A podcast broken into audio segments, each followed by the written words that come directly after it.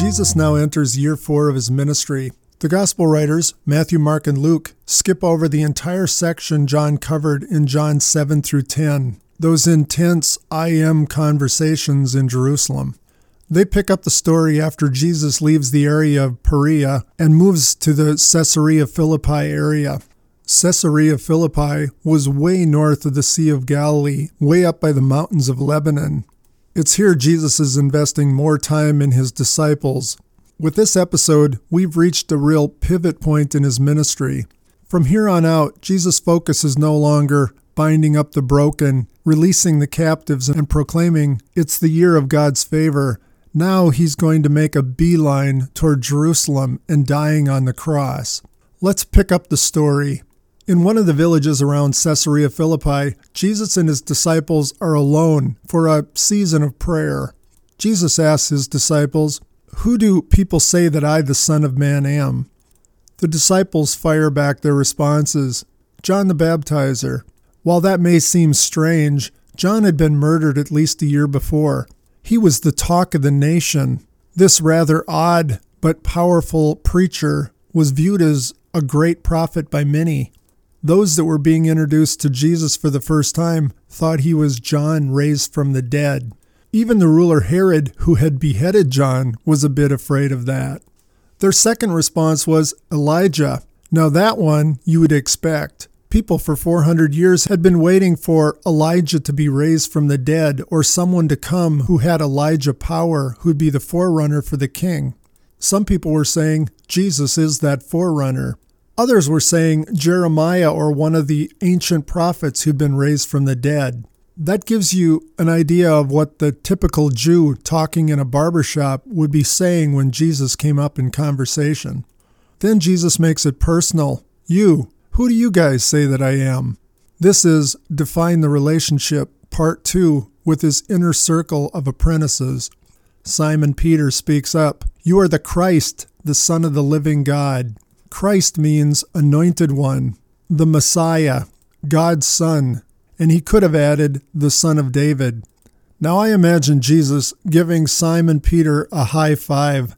We know he says, Bless you, Simon. You didn't come up with that on your own. My Father gave that to you. I mean, why not high fives? If you're a teacher and one of your pupils suddenly has a wake up moment and gets it, you get really excited. Simon, you are rocky, and upon this rock I will build my church. There's two things we need to pause and talk about here. The first one is that last term, the church. In the gospel accounts, this is the first time Jesus has used that word, church. It's the Greek word ekklesia, the called out ones. That term is going to become extremely important and common as we go through the letters of the New Testament. Apprentices of Jesus will be called out ones, collected into a group that he calls my church. The other thing we need to talk about is Peter and Jesus' statement, Upon this rock I will build my church. Jesus further adds, I will give to you the keys of the kingdom. You're the rock, and I'm giving you the keys to the kingdom. It's from this statement, recorded by Matthew in chapter 16, that the Catholic Church bases its doctrine of papal succession.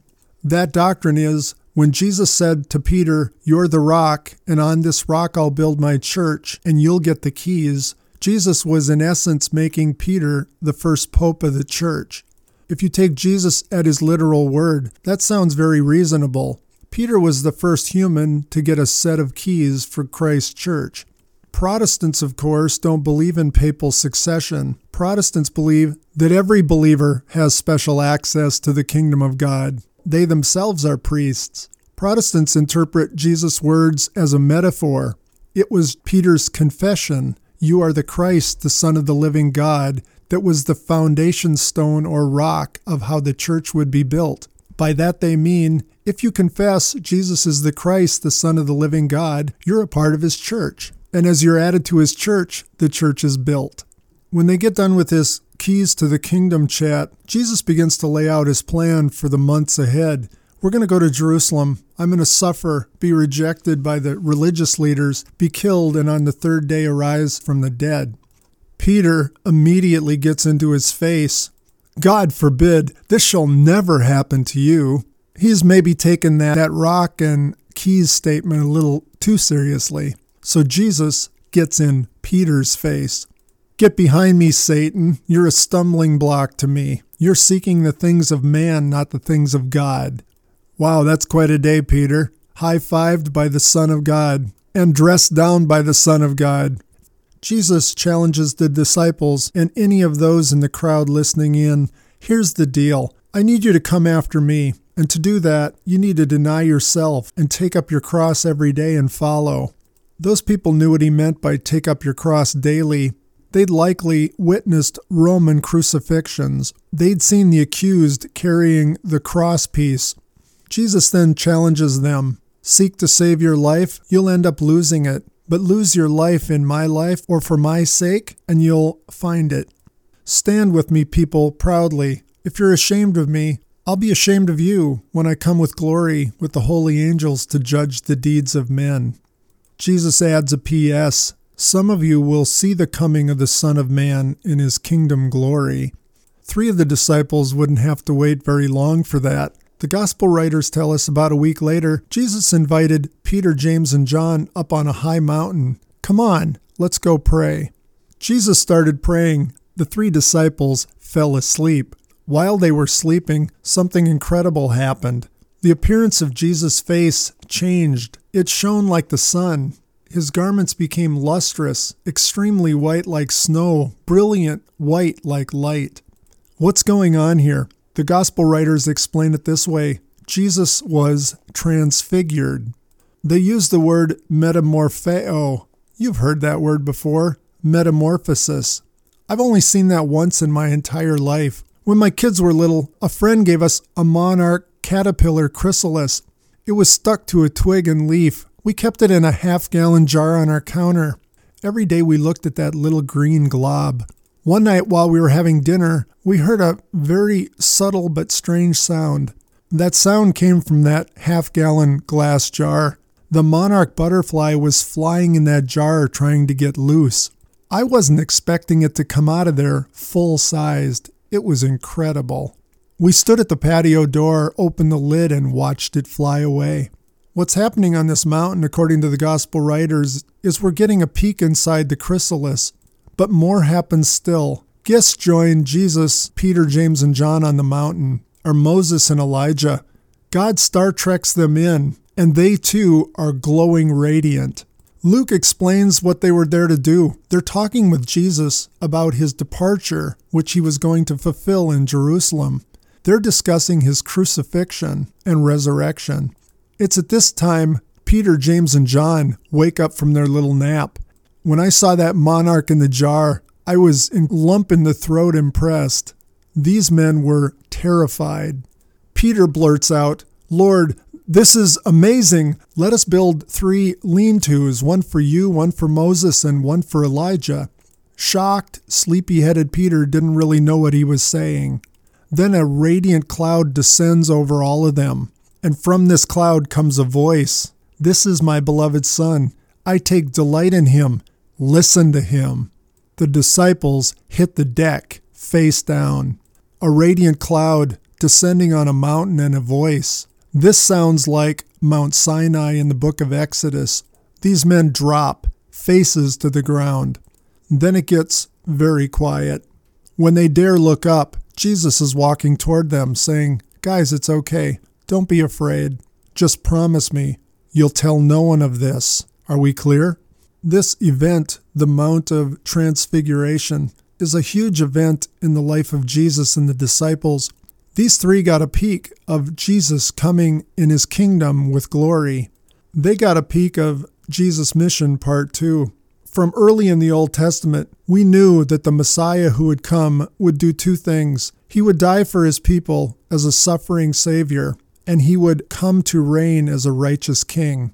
In the coming months of Jesus' ministry, he's going to be fixated on being that suffering servant dying on behalf of his people but as the disciples are going to come to learn, there's going to be a period of time before he does part two, coming in glory and power as that righteous king. Peter, James, and John got a taste of that coming glory and power as king. The bigger question for me is why did this happen? And to these three men, and right now? Why did they have to see the chrysalis peeled back a bit to see the radiating glory of Jesus? And why Star Trek Moses and Elijah in? And why the voice of God in the cloud? And why the radiant cloud and God speaking from it? Here are some clues right from the text. The first one is this comes right after Jesus called Peter the rock and made the first mention of building the church. Clearly, Peter is the first leader after Jesus departs. And as we'll see in Acts, filled with the Holy Spirit, Peter preaches a sermon where over 3,000 are saved at one time. God also uses Peter to open the door of the church to the Gentiles. Peter also writes two letters shepherding the church at the back of the New Testament. Peter is a key player in building Jesus' kingdom. After Peter, James will become the main leader of the church in Jerusalem until he's martyred by Herod. And John will be carried along by the Holy Spirit to write the gospel focused on convincing us Jesus is the Son of God, that we might believe in him and be saved.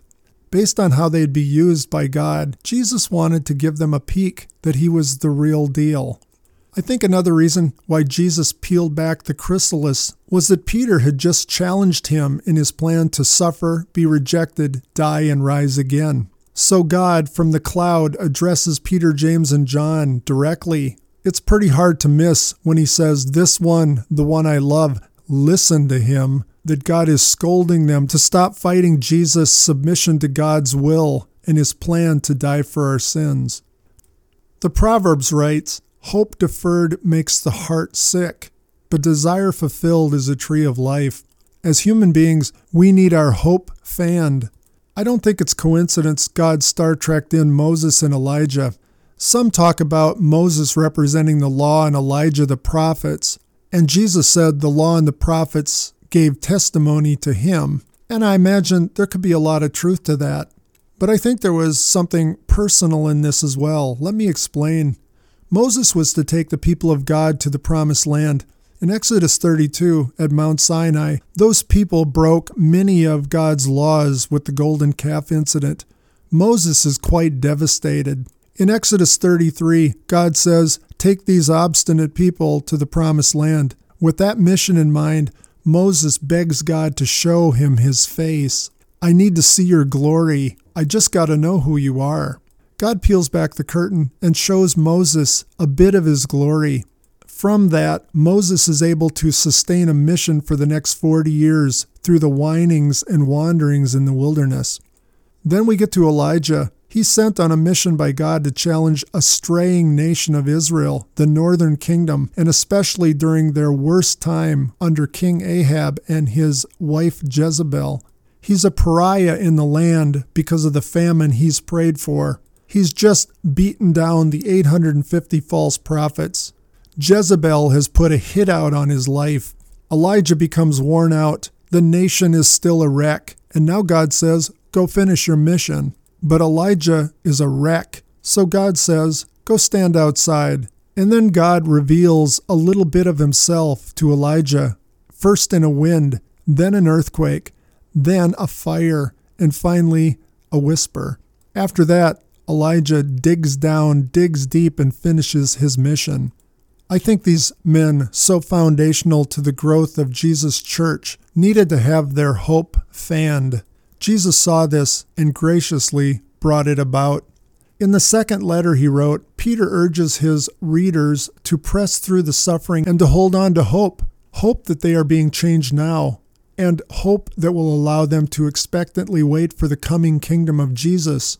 And how does Peter fan that hope in his readers? He hearkens back to a memory. He says this When I ask you to look forward to the coming kingdom of Jesus, I'm not following any cleverly devised tales. I was there that day. I saw him in majesty there on the mount. I heard the voice of God declare, This is my Son in whom I delight. I was there, and based on that, I know you can count on Jesus doing the rest of what was prophesied he would do, that coming in glory as king part. Which brings me back to that day I heard that subtle horror in that jar on our kitchen counter. I don't have grandkids yet, but imagine with me, I got some, and I determined as Grandpa to give them that same thrill of seeing that monarch butterfly emerge. Imagine with me over the next 15 years, I did that 15 times and no butterfly ever came out. That would be disappointing, but I would still believe in metamorphosis, find chrysalises and put them in jars, and I would continue to wait because, folks, I had seen that butterfly. I'd gotten a peek years before that it really did happen. Jesus knew Peter, James, and John needed to know this did happen and will happen. And as his follower, I need to know that too. There's a lot of other things Jesus' disciples need to know before he takes off as well. Some things they need to learn, and other things they desperately need to unlearn. And we'll take a look at his course objectives and how he helped his learners master them in our next word picture.